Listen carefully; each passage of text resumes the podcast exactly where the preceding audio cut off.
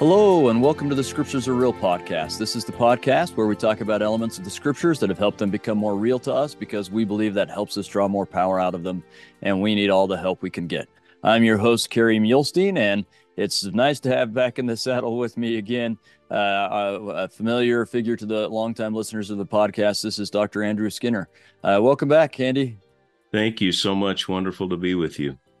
Yeah, I think it was only a few weeks ago that we were uh, introducing Revelation. So maybe about a month and a half ago, something like that, uh, we were introducing the book of Revelation to everyone. So just good to have you with us again. Thank you so much. So I'm so happy to announce uh, our workshops that we did at Book of Mormon workshops in, in December were so popular and I've had so many people have asked if we'd please do more, including people who were there asked if we'd do more. So we're going to do another Book of Mormon workshop on March 1st and 2nd. We're still determining the venue. It'll be somewhere in Utah County uh, and uh, the Provo Orem area, something along those lines, Lehi, American Fork. And we're going to talk about some of the, the key elements and speeches and sermons of the Book of Mormon. It's going to be a lot of fun. So we'll get prices out to you soon and uh, more details. For now, you can either email the scriptures are real at gmail.com or go to tsar, that's T-S-A-R dot website, uh, and or, uh, or patreon.com slash enlighten edge edu. Uh, that's the place where you can start to register and find out details as they come out. So start to look for this. And uh, I think we'll it will have a Zoom component, but also that in-person component is so wonderful and so fun. And we hope that you'll join us for that. It's going to be really uh, great stuff. We had a wonderful time doing it last time. So, one thing that we need a segment of our audience to know is that Google has decided they're going to end Google Podcasts. So, by March, there will be no more Google Podcasts. So, if that's how you listen to our podcast, then you're just going to have to find another platform. We, we can't do anything about it. So, you could try, you know, uh, the Apple Podcast or Spotify uh, or uh, Amazon and so on. There, there are plenty of YouTube. We're on all those uh, RSS.com. We're on all of those uh, normal platforms. So by uh, the beginning of March. I am sad to say you'll just have to migrate somewhere else. Uh, but I wanted to make sure you knew. I don't know if Google Podcast is letting everyone who listens to it know. So I wanted to make sure that you knew. I'm very pleased that we're going to be able to finally respond to requests that I've had a number of times from some of my different listeners or audience members. And that is to try and release uh, our podcasts earlier. This is important, especially for people who are seminary teachers or early morning seminary teachers or gospel doctrine teachers, and they'd like the content a little bit earlier. It's, it's a problem for various reasons to do that on the normal format, but we are trying to release them a few days earlier. Uh, so, like on Thursday beforehand on our new website, that's tsar.website. So, T S A R for the scriptures are real, tsar.website, or patreon.com slash enlighten edu. You can start to get our episodes of our podcast earlier, and hopefully that's helpful for those who really need that extra prep time. So, I'd like to remind you that uh, we've been asked by uh, some of the leadership uh, uh, in the church that, to make our podcast have more of an interactive element where you can share your insights with others and start to interact with each other about your scripture study and what you're pulling out of the scriptures and what you're getting from podcasts like ours or other sources that help you get more out of the scriptures. But especially, we want to draw stuff out of the scriptures. So please either comment on YouTube or email us at the scriptures are real at gmail.com or join our website where I've started some conversations and we're going to continue to start conversations where sometimes I'll ask questions. Please join us for these conversations. Share the insights that you're having, ask questions. It's going to be a great exchange. Thank you. We have introduced uh, Dr. Skinner many times, but uh, let me just briefly tell a little bit more about him, uh, or not more, but the the same uh, kinds of things for those who might be new to the podcast. I'm hoping we're getting some new people for this Book of Mormon year. And so uh, Dr. Skinner, uh, he uh, has he's been the department chair of ancient scripture, dean of religious education. He has um, uh, been the director of FARMS in the Maxwell Institute as as they transitioned there. Um, he's been a director at, or associate director at the BYU Jerusalem Center. Has taught there numerous times.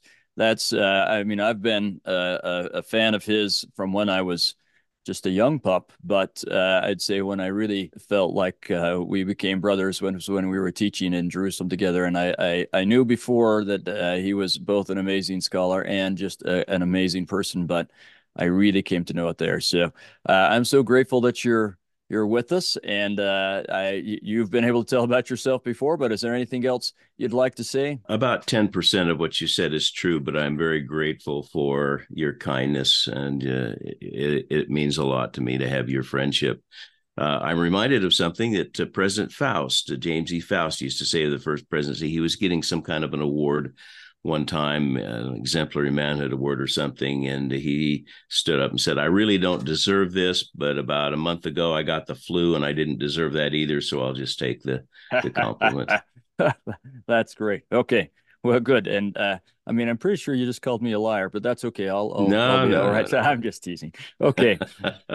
well, we have a huge reading assignment uh, this week, and um, Uh, just more in it than we could ever possibly cover uh, including Isaiah chapters and so on. And I'll put some things about that on my my new little website for people to help them as well. We're just to do what we can do, and we'll enjoy it while we do it. So, uh, Dr. Skinner, why don't you take us to where some of this has become real and powerful for you? Well, first of all, let me say that I think that uh, First Nephi chapters 16 through 22 is a section that is for us a scriptural treasure.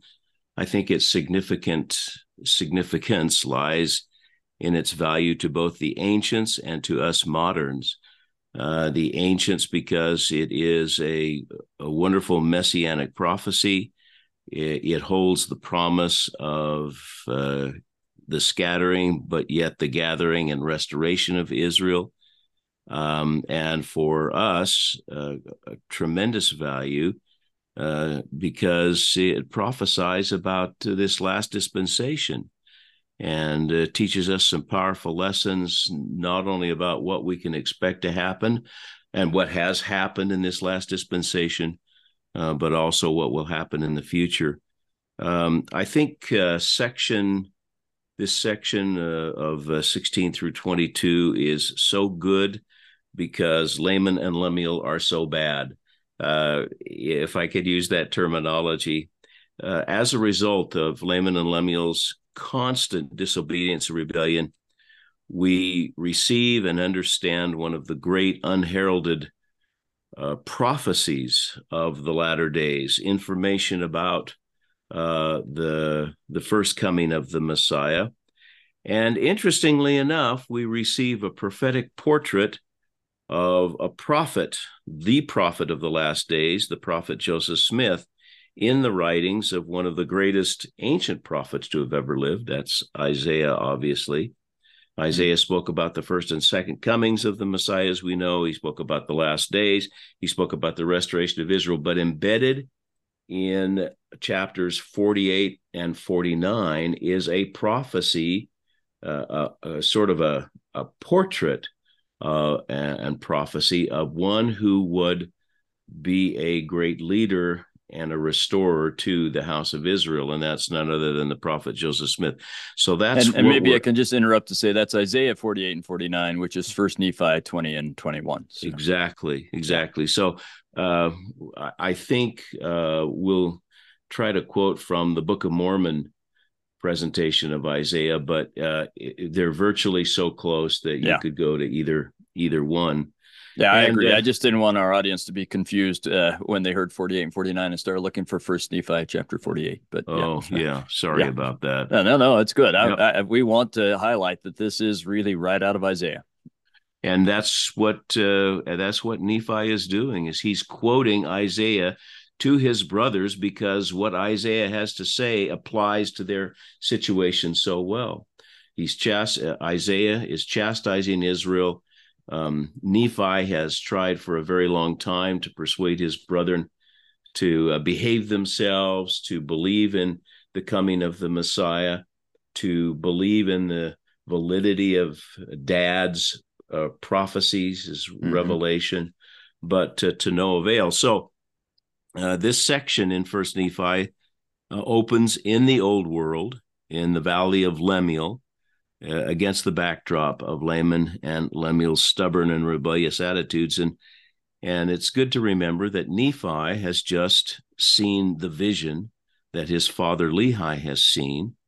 And uh, he finds his brothers arguing about what Father Lehi has been trying to, to teach them And of course, in chapter 15, we see Nephi engaging them and asking why they're arguing uh, about uh, the teachings of Father Lehi. And he, Nephi, finds out that they just don't understand. Uh, and they've made no effort really to understand. They haven't uh, petitioned the Lord, they haven't gone to the Lord.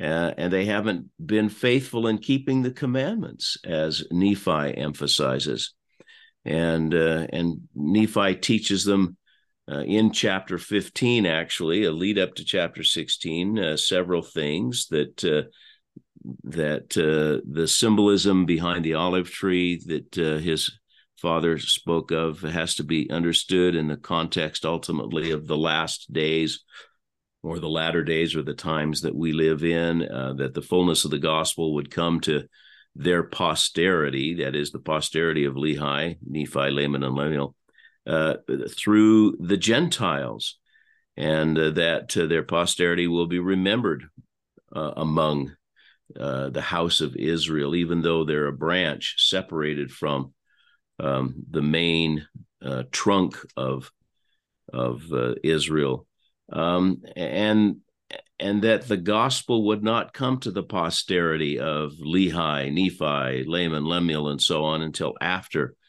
the they had been scattered by the Gentiles. And so uh, Nephi says that he he thus spoke to his brothers uh, of the latter day restoration by rehearsing to them the words of Isaiah and then and that is a great uh, lead in to chapter 16 where we want to really focus our, our attention 16 and following.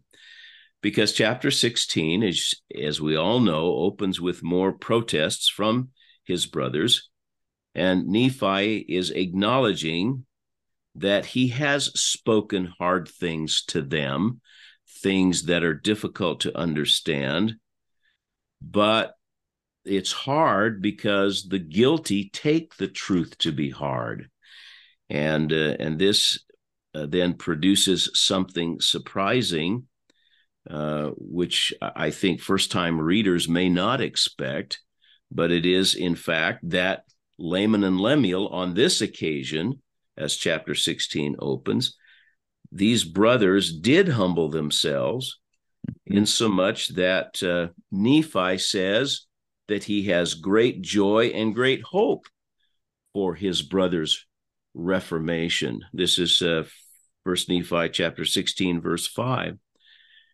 And so uh, we begin on a positive note after uh, several negative things.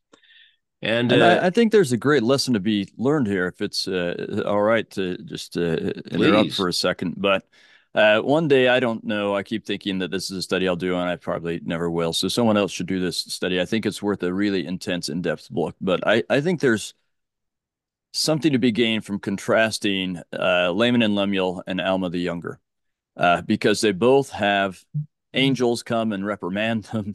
Um, they're both humbled when the angel reprimands them. Uh, but Laman and Lemuel just it doesn't stick, and they keep going through this. We are, this is our probably uh, I think at least second, maybe third time that uh, kind of depends on how you take some things that uh, they're humbled, that they uh, seem to be ready to do things right, and we're going to see some more after this uh, uh, as they're shocked later as they're on the ship and so on and so on. they keep getting humbled, but it just doesn't stick. Whereas with Alma he has that one time and it sticks, right? And and I think probably the key difference is that with Alma, the the younger, uh, you'll find him very soon after he's had this experience with the angel. When he talks about his change, he doesn't say that he knows because an angel came and told him. He talks about the experience of the angel uh, making him think, but he says he knows because he has fasted and prayed much to know, uh-huh. right? He he he doesn't just have that temporary change. He then engages in the things that will make it a meaningful and lasting change that helps him really know. Whereas Laman and Lemuel keep having these uh, great big experiences and they don't pay the, the price as we just, as you just mentioned, they don't then go inquire of the Lord. It, uh, and, and it doesn't stick. The, the fruits uh, of of the two, I think, are dependent on uh, what they do, as you say, with their budding faith. Yes, and uh, and that's uh, that would be an interesting study. But I think you're exactly right, and we see many many examples of that, not just in the Book of Mormon, but in our own day. Yeah, and uh, even in our own families, and that's one of the reasons why I um, think that this is such an important section in the Book of Mormon because we learn some lessons.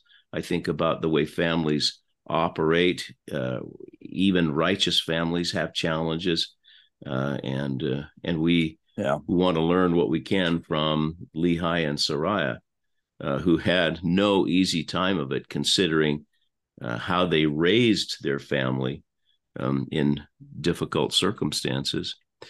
Yes, as uh, you say that, I'm, I'm uh, a, a, phrase or a challenge from President Nelson that he gave both to the young single adults and then to the entire church comes to mind. I think we see early in the early chapters of First Nephi um, this contrast where Nephi takes charge of his testimony and yeah. Laman and Lemuel don't. Yeah. And Alma took charge of his testimony and Laman and Lemuel don't, right? So maybe that's a, a way of tying that into a modern prophetic teaching that what we need to do is those things that that Nephi did asking, studying, that Alma did, fasting, praying, studying, uh, that help us take charge of our testimony. That's that's where because I've sometimes I've been Laman and Lemuel where I've had a great experience and then I don't follow through and that was that. Yeah. Uh, and uh, anyway, so hopefully we can all take charge of our testimony. Well, for me, it reemphasizes not to labor the belabor the point, but it reemphasizes the point that faith is an action word. Yeah. Um, uh, miracles, visitation of angels, powerful uh, experiences don't create faith, but uh, those kinds of things do strengthen faith after the individual has put forth some effort. So faith is an action word, uh, period, exclamation point, and these are great examples of of that particular principle. Amen. It's interesting to me in chapter 16 that Nephi spends only one verse explaining that uh, that he and his brothers got married. Uh, which uh, I suppose we don't need to know all of the details about that. But what really does fascinate me is that immediately following Nephi's um, fairly innocuous statement, "Yeah, you know, we got married and and uh, began our own families," uh, is what follows, and and the quote that I'm interested in is. And thus my father had fulfilled all the commandments of the Lord, which had been given unto him, unquote. It's almost like Nephi is saying uh, one of the commandments that Lehi was charged with was to make sure that his family were safely married. Yeah. In the, in this wilderness, and I wondered about that. I suppose that we don't need to belabor the point, but it is an interesting juxtaposition we got married and thus my father fulfilled all of the the commandments that the lord had given him okay well what's the application for us um I, i'm not i'm not sure exactly but i think that there is something that we ought to to learn from that that uh, oh. part of the responsibility of of parenthood is to continue to be concerned for the welfare of your children and boy uh, you have seen this. I've seen this. Many, many people have seen this uh, where uh, it, it, it, little people, little children, little problems, big people, big problems. Yeah, yeah. And and and so I guess the lesson is you're never done being a parent. Yeah. Oh, isn't that the truth? or a grandparent or a great grandparent. yeah. Wow. Wow. You know, so uh, again, if it's all right to pause for a second, just yeah. uh, on that thought you have, and if we're going to try and make the, this real and kind of put ourselves in Nephi and Lehi's position, I, uh, there, Nephi is told when they're leaving that he'll be given a different promised land. Lehi and Nephi are told they have to leave where they're at. Uh, but they're not given the whole picture to begin with. They're not told, told at the beginning, well, you're going to go across these great waters, you're going to come over to this other continent, and you're going to have these other things happen, right?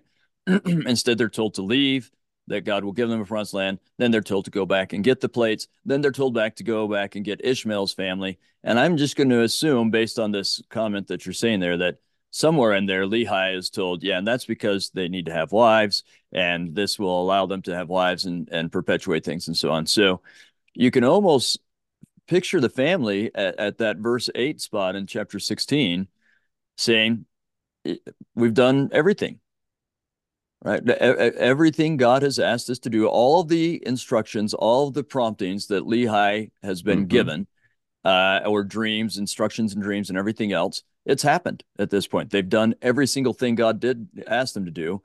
And they may be thinking, all right, well, this is where we're at. This is where we yeah. is this yeah. our new life? Is this where we stay? Is this our promised land? Is this the end of that journey? And so on. And so I think it's not a coincidence that the next thing that happens is they get away to learn more. But uh, I can picture them saying, because it's so often the case with us, I think, in our lives that we get inspiration and we do it and we're like, okay, we're done when really that inspiration was to get you to the place where God can give you a left hand turn and tell you now is the next thing that you're going to do. You just needed to get here so you could do that. And it strikes me that that's one of the tremendous values of the Book of Mormon. It's really a primer on uh, on uh, how to be a good child and how to be a good parent and uh, I, I, wish we could see a little bit more of that in our instruction uh, on Sunday and and in uh, the things that we talk about uh, on a on a regular basis, uh, because even though we learned that Lehi is after the children are married, even though Lehi says uh, that he's done everything that, or Nephi says that he's done everything that the Lord commanded him it still does not prevent Lehi from falling into the trap that he's seen his uh, older sons fall into, and that is complain when things get t- tough. Yeah. Uh, yeah. You know, when after Nephi breaks his bow in the wilderness, uh, Laman and Lemuel are mad at him. Uh, why they would be mad and why they didn't, uh, you know, decide to do something about it themselves we're not told, but uh, why then, not mad at themselves for their own bow problems? But exactly. And then we're told uh, even Lehi, uh, who is this towering figure of strength and faith and and uh, um, hope, moving forward, not being told beforehand, uh, but just being told to, uh, to move forward and being nudged by the Holy Spirit. Even he falls into this trap of murmuring and so I guess there's a good lesson for all of us is that um, righteousness, and we certainly have to say that Nephi and Lehi are righteous. Righteousness doesn't mean that you're not going to have problems, and it doesn't mean that that uh, Lucifer isn't going to work on you harder, and you might stumble and fall a time or two. And uh, rather than beat ourselves up, let's uh, gird up our loins and just press forward and repent and get on with it. So uh, beautiful.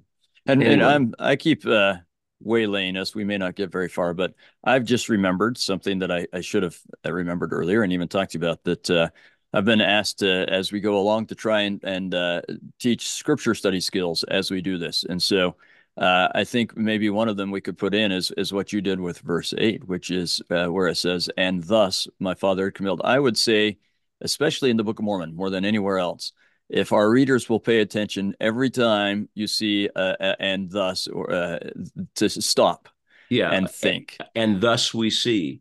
Yeah. In fact one of our colleagues uh, long since retired wrote a whole book about that phrase and thus we see.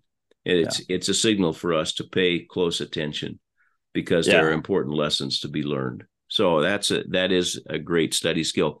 Uh, another great study skill which we'll get to momentarily in chapter 19 is what Nephi, I think, considers the most valuable uh, interpretive tool when studying scriptures, and that is likening the scriptures unto ourselves. Yeah, we see this over and over again in in um, in these ancient biblical communities as well as the Book of Mormon. Uh, I want to just hold that in abeyance because a couple of other things I want to say about that. Yeah, sounds good. Uh, so Lehi is then commanded to journey in the wilderness. He's given a navigation instrument at this point. It's the first time I think we're introduced to this navigation instrument, an instrument, as we're told, of curious workmanship. And we learn some important things about this uh, Liahona or Liahona uh, in chapter 16, verses 28 and 29. Uh, number one, we learn that it operates by faith and obedience. Uh, secondly, uh, it's as an example to us of how great things come about by small means. It's a very small instrument, uh, and yet it is so incredibly valuable to Lehi and his family. Uh, we don't immediately learn the word, the, the name of this instrument. That that comes later on, but it comes in a section which is maybe the most valuable um, application uh, uh, to our own lives about the the Liahona in Alma chapter 37, verses 43 through 46. And uh, and what we learn there is that the Liahona is a type and a shadow of Jesus Christ. And the the question then uh, is raised: what what are our personal small and simple things, or what are our personal pointers or directional finders uh, that help us through life?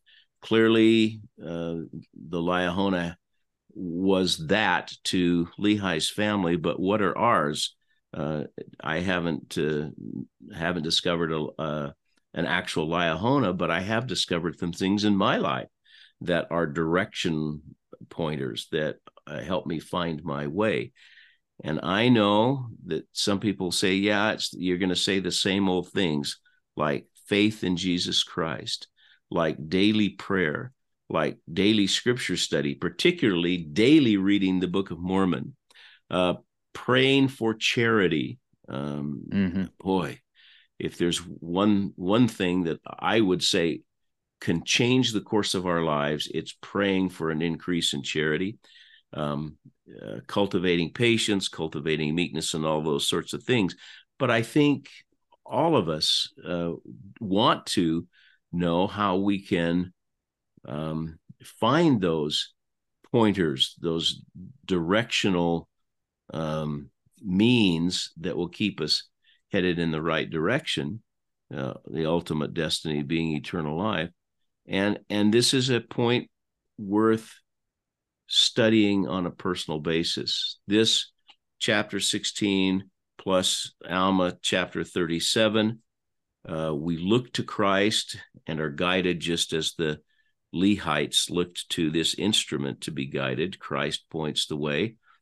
Uh, and we're back to modern prophets. President Nelson, Christ is always the answer. Well, that, that sounds, perhaps it sounds trite to some people, but the more we study what are the directional finders in our lives, the more we realize Jesus Christ really is the answer for everything. Amen. So that's this and, and is maybe, section that I really think is important, not for us to pontificate about, but to encourage all of us to really look at at this section. Amen to that. And I again, I, am with you. I would encourage everyone to get back into the scriptures, study those two chapters in in conjunction with each other. And maybe I'll just throw in one other way that, at least for me, uh, the the Liahona or Liahona is is much uh, it's a lot like the Holy Ghost, right? If if you want direction in life, uh, it seems like Nephi is saying if we didn't believe it would direct us, or if it directed us but we didn't follow the directions, then it didn't keep working. Mm-hmm. Uh, and I I think the promptings of the Spirit are very similar. If you believe God is going to be speaking to you and giving you direction, you're probably going to get some direction. And then if you follow that direction, you're going to get more. If you don't, well, President Hunter once said, if you fail to follow the promptings of the Holy of the Spirit, those promptings will cease.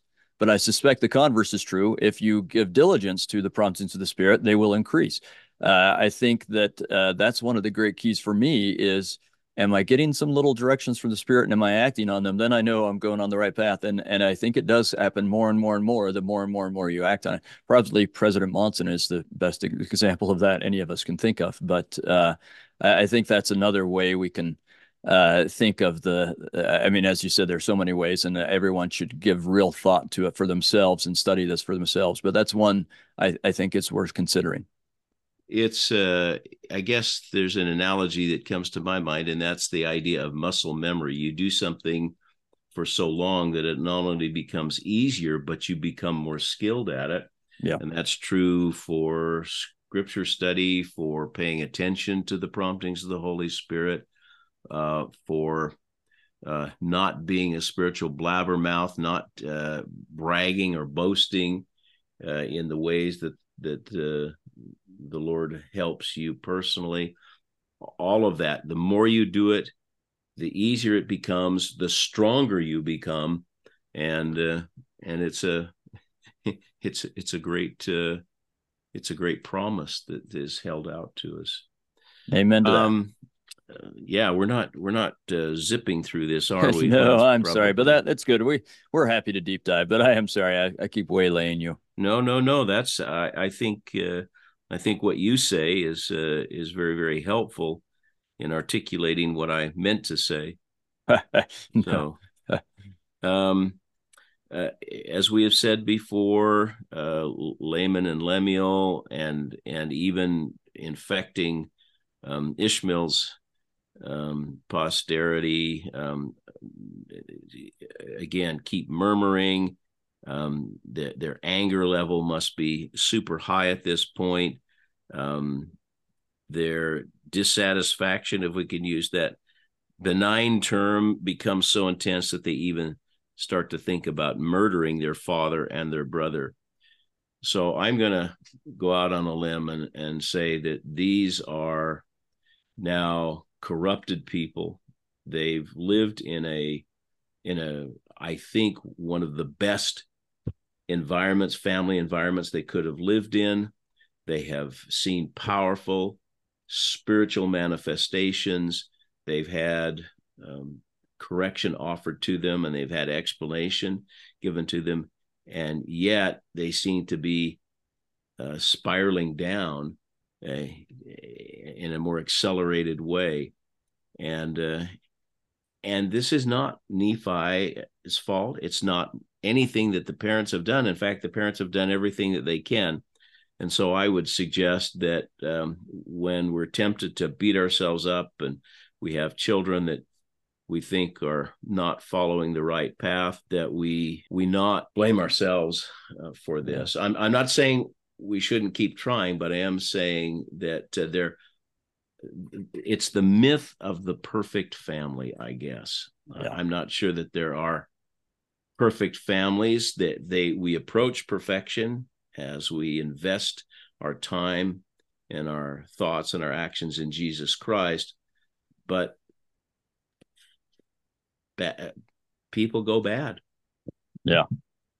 Yeah, and, and and then people can change later as well. So as you said, we oh, want yeah. to have hope, but um, it there's too much beating ourselves up for what other people do, and uh, that's that's not helpful.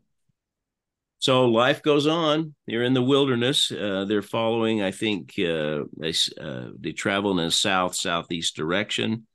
They stop to bury Ishmael. At a certain point, they turn east. perhaps the Arabian Peninsula uh, is involved here. Um, yeah, and I'll just say so that you know, and and so that our audience knows that uh, Kent Brown, uh, recently we just uh, a couple days ago did he did a lecture for the society for the preservation of ancient religious cultures on this path but we're just going to release that as an episode for this week as well. So he oh good. you know how kent brown details out well okay we think that it may have been yeah. this spot and then they turn east. So uh, it, they, people can get uh, all sorts of details uh, from uh, our, our, wonderful wonderful colleague by listening to that. Well, and and just as an example of, uh, of this not being uh, far fetched speculation, I have a little note that says in eighteen in seventeen sixty three, uh, there was an expedition that was carried out uh, for uh, King Frederick the Fifth of Denmark, and they discovered a place called Naum, uh, mm-hmm. which may be Nahom. We don't know but they place it 25 miles north of the village or the town of Sana. So uh, this is there have been previous um, expeditions and previous um, discoveries so that what what Kent Brown says, he's not just flying by the seat of his pants, but there's historical reasons yeah. uh, to to suppose what he does. And, I just uh, oh sorry, keep going. No, no, go ahead. I just saw a, a headline for an article, and so I, I, probably shouldn't bring this up because I have no idea how good it is. Uh, it was by uh, someone who I think is usually pretty good, but I have no idea if it, if there's anything solid to it or not. But it's worth uh, looking into an article where someone said that they had found there in that place, the Nahom place, uh, uh, a, a, marker for a grave with the name Ishmael on it. So I don't know. Uh, oh. I mean, there are probably lots of Ishmaels as well, but uh, uh, I don't know what to make of that. I haven't looked into it yet, but uh, I guess if people are looking for extra reading material, they could probably Google something along those lines and find that and decide for themselves whether there's good uh, scholarship behind that there or not. I can't verify it myself right now, but interesting. Well, thanks for the notification. We'll yeah. we'll take a look at that. Um, chapter 17 begins with um, a significant lesson on the nature of afflictions and God's promises. Uh, it's summarized, I think, really, really well in verse 3 of chapter 17, keeping in mind, you know, that uh, when Nephi breaks his bow, that means loss of food. They're eating raw meat. Um, they're uh, uh, bearing children in the wilderness. Um, they are uh, undoubtedly aware of predators, bandits in the region, which will affect uh, the way they live life as they move their way through the wilderness. Uh, but it's one of those thus we see passages that you were mentioning. Mm-hmm. Verse 3 of chapter 17, and thus we see that the commands commandments of God must be fulfilled. And if it so be that the children of men keep the commandments of God, he doth nourish them and strengthen them and provide means whereby they can accomplish the thing which he has commanded them. Wherefore he did provide means for us while we did sojourn in the wilderness. And uh, and I guess the lesson for me is uh, because I'm striving to be the kind of person God want, wants me to be, it doesn't mean that I'm not going to have um, challenging times. It does mean does not mean that uh, I'm going to be shielded from the the normal ups and downs of this fallen world. But what it does mean is is that God will strengthen me. God will provide a way for me to follow through on the things that he has asked me to do. So we're going to face challenges. I don't know why some people seem to face more challenges than others, but yeah, ne- nevertheless, uh, we do have the promise that our Father in heaven and His Son will strengthen uh, our efforts eh, so that we can come off conqueror in whatever challenges or difficulties we face. I really like chapter 17 verse 3 so thank you for letting me uh oh yeah. mention that yeah uh, absolutely. And i'd say maybe there's another one of those words we should uh, look for. And part of this is because when god or nephi is telling us why something happens that we should pay attention because most of the time we don't get the whys. Uh, we just get the what's. And so uh, the thus is another word and wherefores. Uh, for me yeah. anytime i see a wherefore it means stop and look at it. What is what's the relationship between the thing that comes before the wherefore and the after the wherefore that Nephi or whoever the author is is trying to teach us. If you see a wherefore, there's someone who's trying to teach you the relationship between some things and the whys of that. And yeah. so uh, I would pay attention to those words. Thank you. I think that that's an important comment. Um, in chapter 17, we begin to notice interesting parallels between Nephi's circumstances, the ancient Israelite Exodus, and our own journey uh, along the covenant path. We have already mentioned the intense murmuring, the rebellion on the part of members of Lehi's family, uh, the book of Exodus, uh, which describes the Israelite, ancient Israelite uh, uh, journey from Egypt, details the children of Israel murmuring against Moses uh, and um, and pretty intensely at times. Exodus chapter 16, verse 2, Exodus 17, verse 3. Mm-hmm. Uh, much of this related to circumstances that they didn't like because it forced them to to act, to do something, uh, where they had a, a not a great life maybe, but a cushiony life, and they knew they knew what was coming.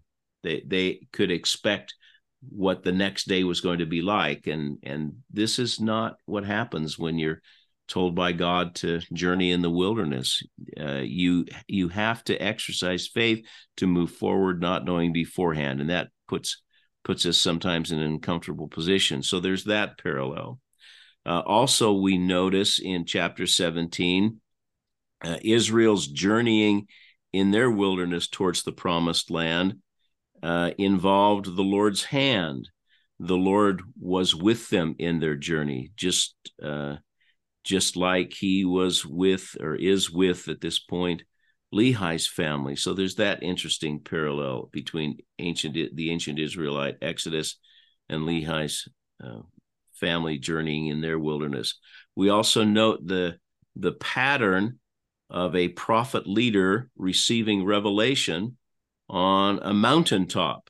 Mm-hmm. That happens uh, among the Israelites, uh, Exodus chapter 19 but it also happens with Nephi's family. Nephi in chapter 18, verse 3 says, You know, I, w- I went to the mountain often and received many things of the Lord. So I think that that's an interesting uh, parallel between the Israelite Exodus and the Lehite Exodus in their journey. Um, and this even, I, I, I a little reluctant to mention this because it could take us off, off on a tangent. I don't think it needs to happen this time, but th- this idea of um, the the mountaintops being places of revelation, I think, points us to a temple motif. Uh, since we know that uh, mountains were God's first temples, and in fact, the Jerusalem temple is even called the mountain of the Lord's house, or simply the mountain house. There's that mountain temple connection revelation. Temples are places of revelation.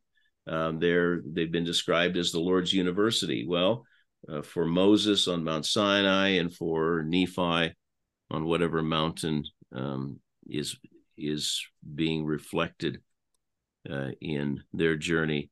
Um, and and you would know. I mean, you're you're the expert on uh, on parallels between uh, the Israelite Exodus and and and other things uh, and, and and other journeys. But um, uh, the the thing that that I'm most impressed by is Nephi's actual use of the Exodus uh, in his teachings to illustrate their own circumstances, uh, starting in chapter 17 with verse 23 uh, but let me just read, if you if you don't mind, uh, verse thirty of uh, well, I'll read verse twenty three and verse thirty of First Nephi chapter seventeen. Um, verse twenty three, and it came to pass that I Nephi spake unto them, saying, Do ye believe that our fathers, who were the children of Israel, would have been led away out of the hands of the Egyptians if they had not hearkened unto the words of the Lord. So Nephi is using ancient Israelite experience to address uh, the problems with uh, his brothers and the misbehavior that continues to uh, to to dog them.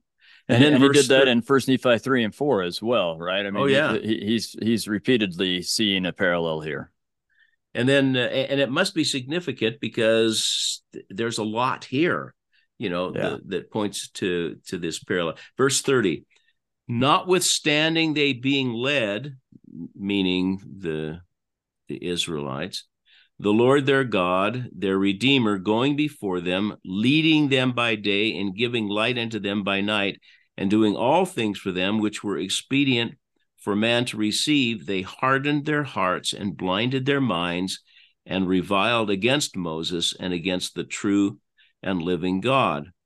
Well, this is where this parallel becomes very personal for me because uh, I really believe that God leads me uh, in ways that I would not have thought of on my own. Hmm. Uh, he leads you, He leads all of us in these latter days and we wouldn't have that help if we hardened our hearts and blinded our minds and reviled against the true and living God.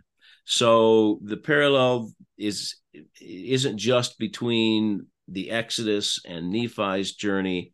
It's also it also involves us in a very important and, and real way. Uh, and, and and one thing that intrigues me is uh, in uh, verses 25 through about what 29, uh, Lehi says explicitly to Laman and Lemuel, "You know the things that I'm telling you are true." Verse 25. Now you know, or ye know. in fact, that phrase is used three times in that verse. Verse 26 Now you know that Moses was commanded. You know that by his word the waters of the Red Sea were parted. Verse 27 But you know that the Egyptians were drowned. Verse 28 And you know, ye know. So how how did Laman and Lemuel know? Well, I think it's because as Israelites, they've been celebrating the Passover. Yeah year after year after year. And they had rehearsed this story their whole lives. Yeah. This is a story they know better than any other. Exactly. Exactly. Yeah.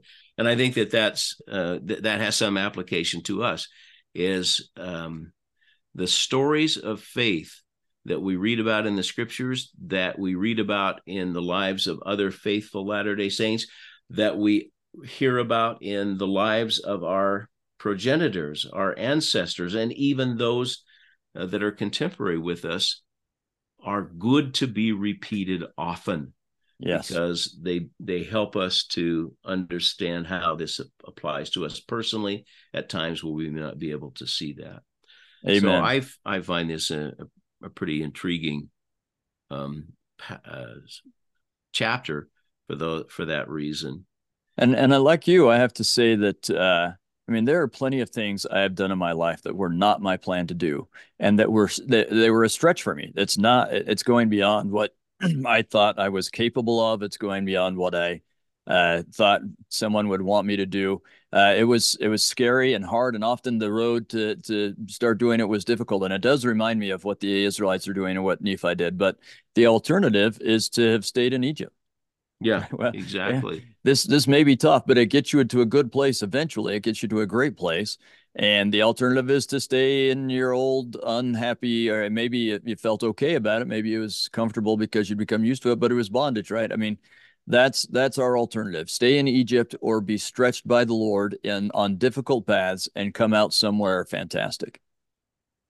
And and before we leave chapter 17, because we are taking a, a somewhat deeper dive into this than uh, we might already do, uh, significant doctrinal points come out of Nephi's teaching, his explication.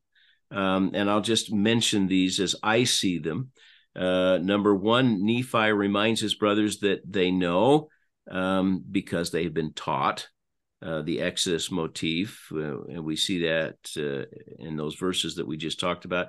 Uh, we also come to understand that uh, God's love is for all people, but that the fruits of God's love have limitations. this is First Nephi seventeen thirty five. Uh, the the the Lord esteemeth all flesh in one, but he that is righteous is favored of God.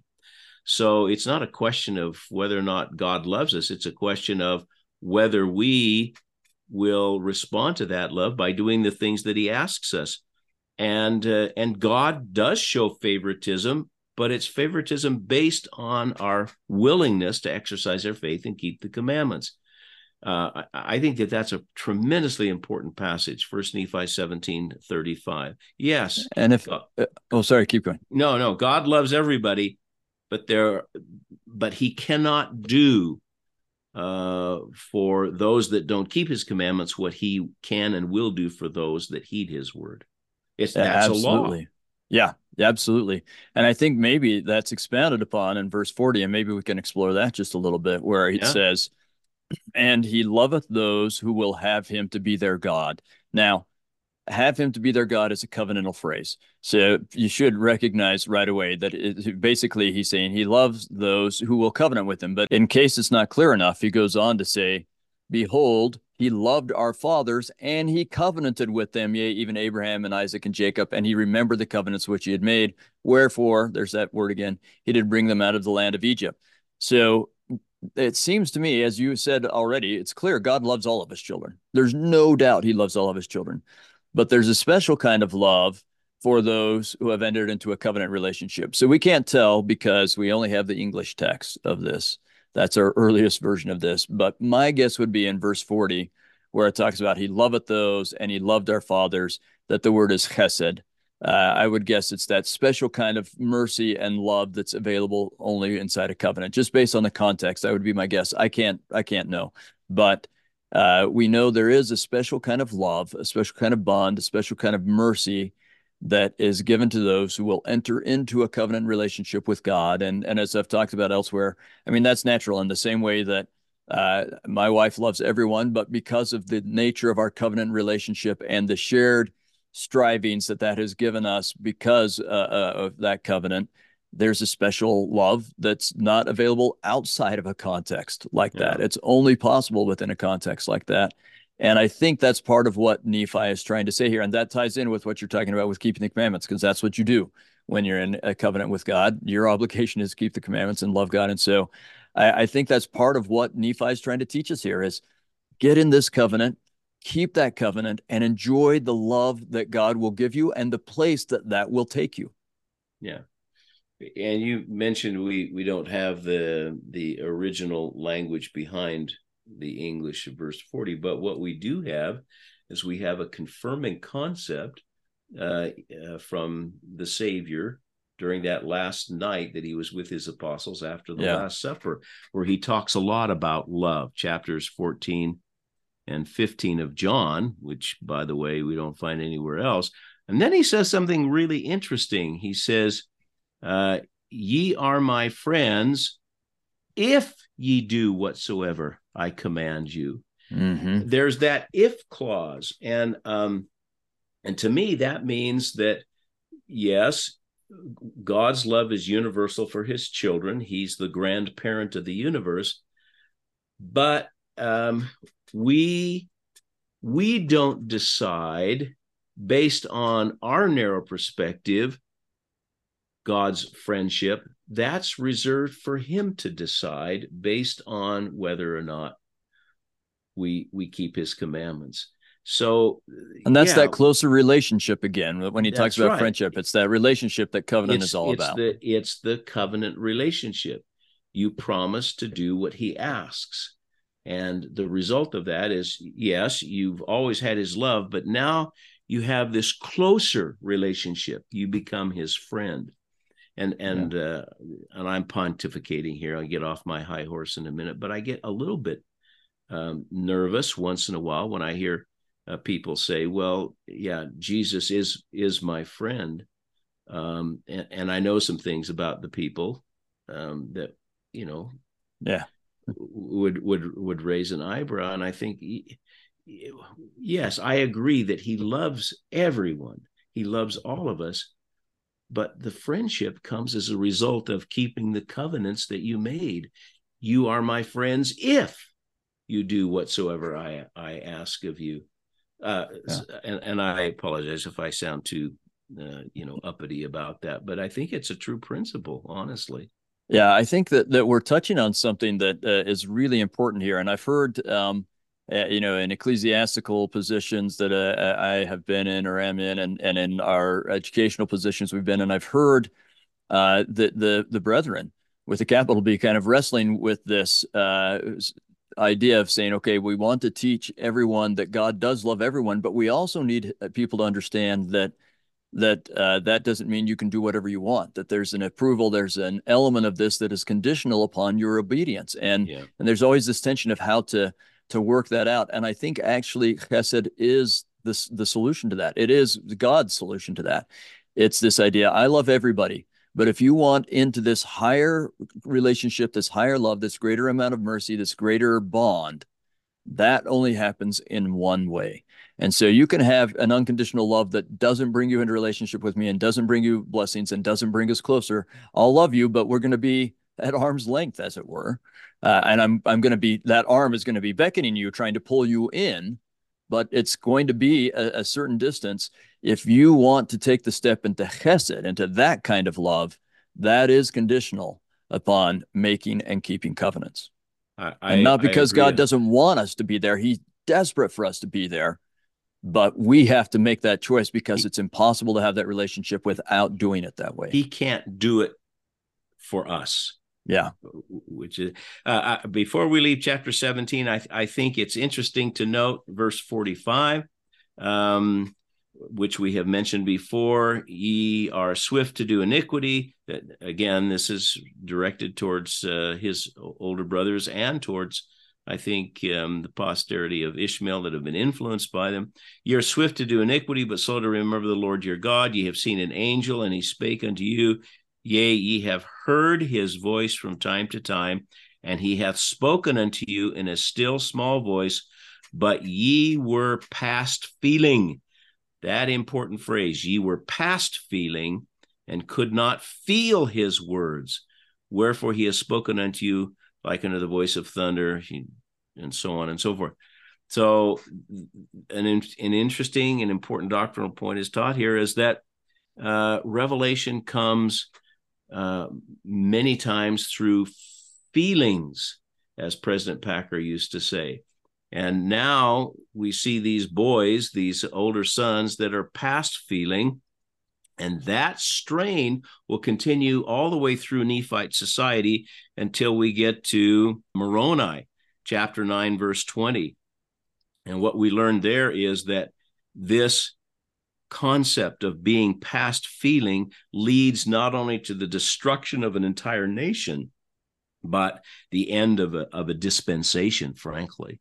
And so it starts here, and then we can trace this all the way through till the end of the Book of Mormon. Past feeling, how important it is to listen and to feel the communication that God is sending to each one of us. That's the nature of revelation and uh, and I think that the Book of Mormon is a prime example of how that you know how that traces through the the entire Nephite civilization. And and and of course there's the concept that God does send wake up calls and we read that in uh, in chapter 17 Nephi is uh, you know is going to be bound uh, with cords again a second time and and uh, and uh, he, he, the the Lord will will send a pretty powerful message to uh, the older sons. The chapter 18 of First Nephi concludes uh, with the journey to the promised land and the arrival in the promised land. And Nephi records in First Nephi 19 that the Lord has commanded him to make a set of plates, and these were the large plates uh, uh, upon which the genealogy, uh, his ancestors, the family activities in the wilderness are recorded. And then it's 20 or 30 years later that God commands Nephi to make another set of plates. These are the small plates that are mentioned in Second Nephi, chapter 5, verse 30. And uh, and we're told that these contain uh, events of Nephi's ministry and the prophecies and the sacred truths that be used to uh, for a wise purpose. But there is this interesting concept, this interesting idea uh, that uh, in chapter 19, verse 6, that I think is worth mentioning. Nephi, even, even though what we've said about the large plates and the small plates is true, this is the underlying principle for both. Chapter 19, verse 6. Nevertheless, I do not write anything upon plates, save it be that uh, which I think is sacred. And so, you know, sometimes we tend to, you know, say, well, the large plates are are are not as important, or they're not as spiritual, or they're not as sacred as the small plates.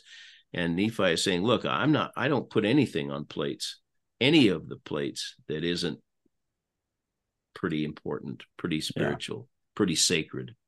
And so, and I think it's worth stopping to think about because uh, you know we could hear that and say, well, I mean, it was a waste of time then for him to write on those because we don't have them. But let's remember that the Nephites for a thousand years did have them, uh, th- that it guided and influenced Nephites for a very long time. And Nephi's teachings are foundational for Nephite religious history. They get referred to a long time. And I think they had the large plates more than they had the small plates. Uh, Mormon seems to be surprised and he finds the small plates. Oh, look at these. These are cool. But yeah. what he, they, they primarily were using was the large plates. So we may not have that record of the large plates. Joseph Smith read them, and that was probably also important for him uh, in, in his learning what he needed to know but uh, but the Nephites had them, and my guess is we're getting uh, hints and reflections of them through Alma's teachings and Helaman's teachings, and so on and so on. Yeah, and, and uh, uh pardon this uh, insertion of uh, of historical comments here in this last dispensation, but if you read some of these accounts by Brother Brigham, President Young, yeah. and and others, there were a lot of plates that that existed. It isn't just the gold plates, right? Which I think is is an important concept to keep in mind. There were lots of records, and we're so blessed to have a a, a genius prophet, uh, prophets Mormon and Moroni, to condense it down into the Book of Mormon record that we have now. Give us uh, the, the the best the most important. Well, the end of, of chapter 19, or towards the end of chapter 19, is this principle that we've mentioned before, uh, where Nephi again is trying to teach his, his uh, recalcitrant brothers, um, and he is reading to them from the Pentateuch, from the books of Moses, uh, first five books of Moses. But then he makes this comment which leads to chapters 20, 21, and his divine interpretation or spiritual interpretation in chapter 22. This is what he says. This is First Nephi 1923. I did read many things unto them which were written in the books of Moses, but that I might more fully persuade them to believe in the Lord their Redeemer, I did read unto them that which was written by the prophet Isaiah. For I did liken all scriptures unto us, that it might be for our profit and for our learning. And so, what we get then in chapters 20 and 21 is Nephi turning to Isaiah chapters 48 and 49 to teach several important lessons the coming of the Messiah, the power of the Messiah to restore and to redeem. And that's not just from sin, sorrow, and suffering, but we're talking about physical uh, restoration as well, physical redemption.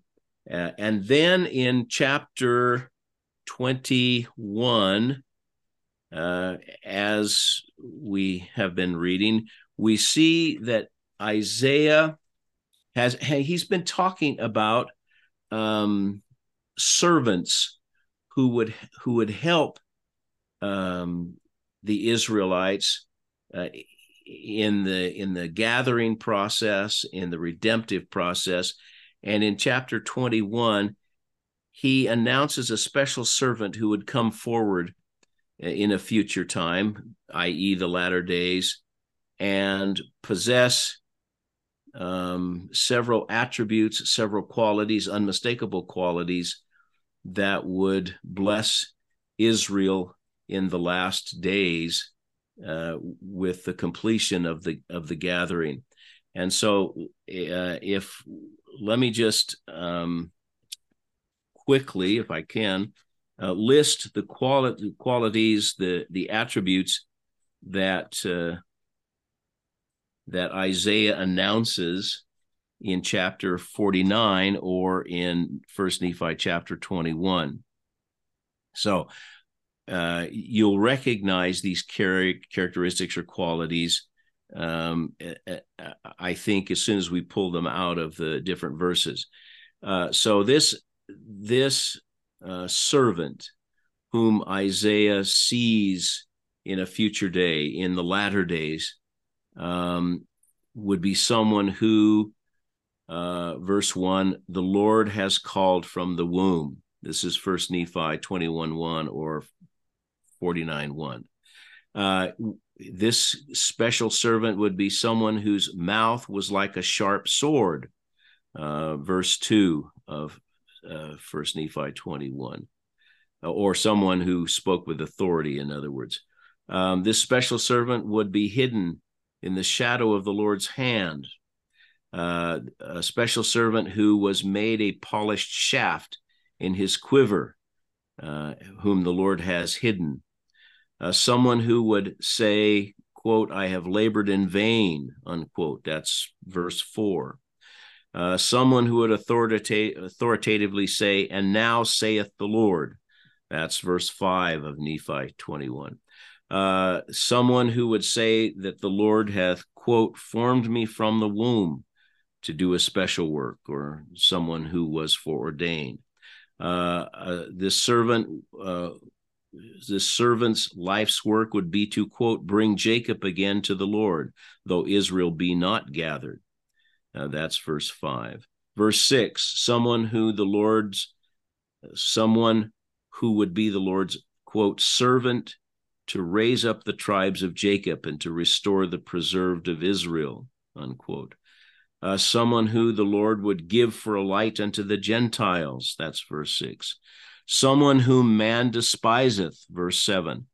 Someone who would be given to Israel, quote, for a covenant of the people to establish the earth, to cause to inherit the desolate heritages, uh, who would free prisoners and enlighten those who sit in darkness.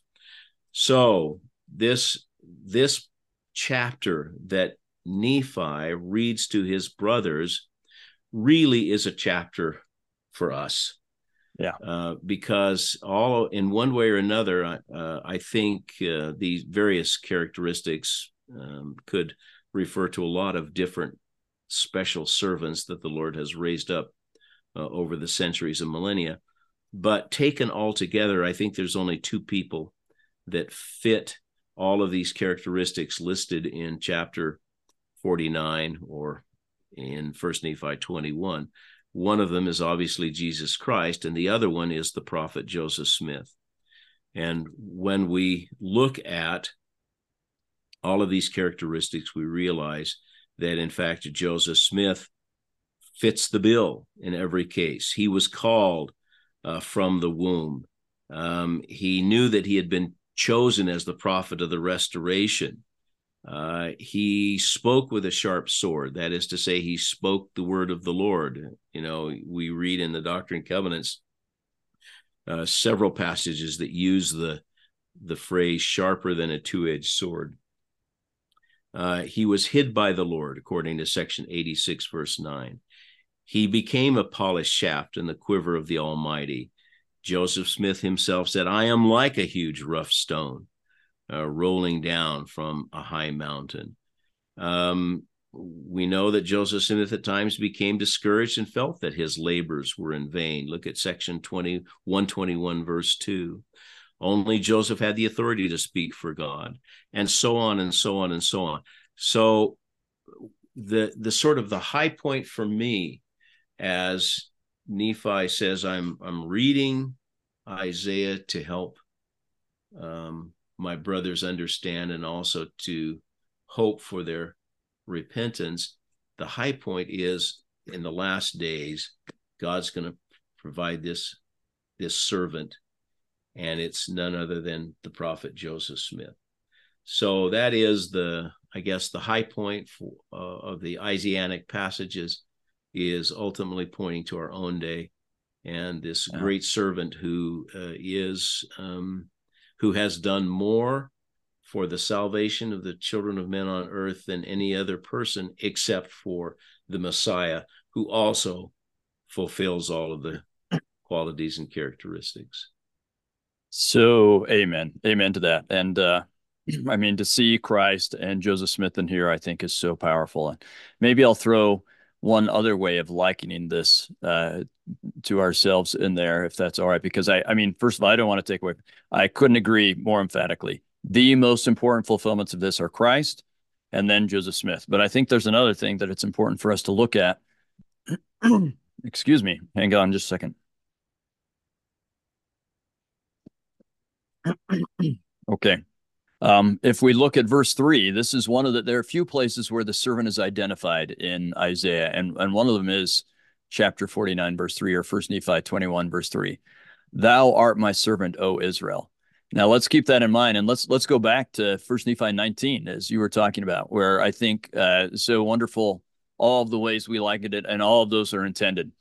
But if we were to look uh, in, in verse 19, we could start like maybe in verse 10, where where Nephi starts to talk about the God of our fathers who were led out of Egypt. So we get that again. Uh, then he, he, and he talks about Christ. Um, but then he starts to turn that into talking about those who are at Jerusalem and uh, God remembering his covenants to the the promise uh, the the covenant people and uh, and so on. And, and so he talks about covenant people. Then we get verse 23, as you said, I did uh, read many things unto them which were written in the books of Moses that I might more fully persuade them to believe in the Lord their Redeemer. So there's that part you've already talked about. Christ is the focus of this. He says, I did read unto them that which was written by the prophet Isaiah, for I did liken all scriptures unto us that it might be for our profit and learning. Wherefore, there's one of those words again, because I want this to be likened unto them for their profit and learning. I spake unto them, saying, Hear ye the words of the prophet, ye who are a remnant of the house of Israel, a branch who have been broken off. Hear ye the words of the prophet, which were written unto all the house of Israel, and liken them unto yourselves, that ye may have hope as well as your brethren from whom ye have been broken off. Now, it seems to me the context before verse 23 is all about the house of Israel. Verse 24 makes it very clear it's about the house of Israel. Then we're going to read these prophecies about this, the gathering of the house of Israel, including the verse that says, the servant is the house of Israel. I think that the primary likening that's happening or that Nephi is talking about is for us to recognize Isaiah is talking about the house of Israel. He's talking about the covenant with God and Christ being the fulfillment of that covenant with the house of Israel. But he's talking mm-hmm. about that covenant with Israel. So he says to his brothers, You're of the house of Israel. So what Isaiah is writing is about you. And he is saying that to us as well. You, your covenant people. Andrew Skinner is, Kerry Muhlestein is, so is everyone who is listening uh, that has made a covenant with God. You are covenant people. Therefore, these prophecies, Isaiah 48 and 49, I'm going to read to you, but really everything that he's writing and everything that is in the scriptures. But these prophecies very specifically are about you, house of Israel. And so if we're going to liken it in that way and and and then go to, to 49 verse 3 or 21 verse 3 and remember that Israel is God's servant, then in some ways these chapters have to be about us as well. We have to find how they're telling us we need to go and do these things. So for example, if we are to go back to, to Isaiah 49 or First Nephi 21, after he talks about all these things you've talked about, and then we get verse 6 and he said it is a light thing and that one is it's not a very heavy thing. It's it's too easy of a thing that thou should be my servant to raise up the tribes of jacob and to restore the preserved of israel. I will also give thee for a light and that's the the optical light to the gentiles that thou mayest be my salvation unto the ends of the earth. That's absolutely true about christ. That is absolutely true about joseph smith. But it needs to be true about me and about you as well that god is saying I, it's too small a thing for you to just try and save the people around you, you know, the, the people in your ward. You need to bring my gospel to the whole world. That's your role as a covenant people. And and so I think that's one of the ways that Nephi is intending for us to liken this. He, he intended for Laman and Lemuel, but also intending for us to liken this to ourselves. And so uh, I think primary uh, interpretation, Jesus Christ. Probably next primary interpretation, Joseph Smith. But a very important interpretation is uh, Andrew Skinner and Kerry Muhlestein and uh, Wayne Chappell and whoever else, Rich Nicholls, whoever else we want to throw in there, any names you can come up with, uh, John Smith, uh, that uh, we can say these are uh, about us as a covenant person as well. Well said. I, I, I would be remiss if I didn't mention that uh, the last chapter of our section, chapter mm. 22, Isaiah reveals events associated with the restoration and redemption. Or, or Nephi Israel. does, do you mean? Or what did I say? Isaiah. Isaiah, yeah. Yeah, yeah. It's uh, um, it's Nephi, uh, prophet, uh, inspired prophetic commentary on everything that's that's been said beforehand yeah. and uh, and it's uh, um, a very powerful chapter that ties in with um, with um, the latter days uh, and and mentioning that uh, that a mighty nation will be uh, raised up. Um, it's it's uh, the phrase "this land upon which the mighty nation will be established," uh, and this idea of a marvelous work that the Lord will proceed to do among the Gentiles. So the Gentiles uh, actually are are uh, uh, front and center and focus of First Nephi chapter twenty two, and and maybe. Um, maybe the best thing that I can do is just um, read uh, in conclusion uh, just a couple of verses from First Nephi chapter 22, mm-hmm. um, because it it sort of solidifies and brings together uh, what we've been saying.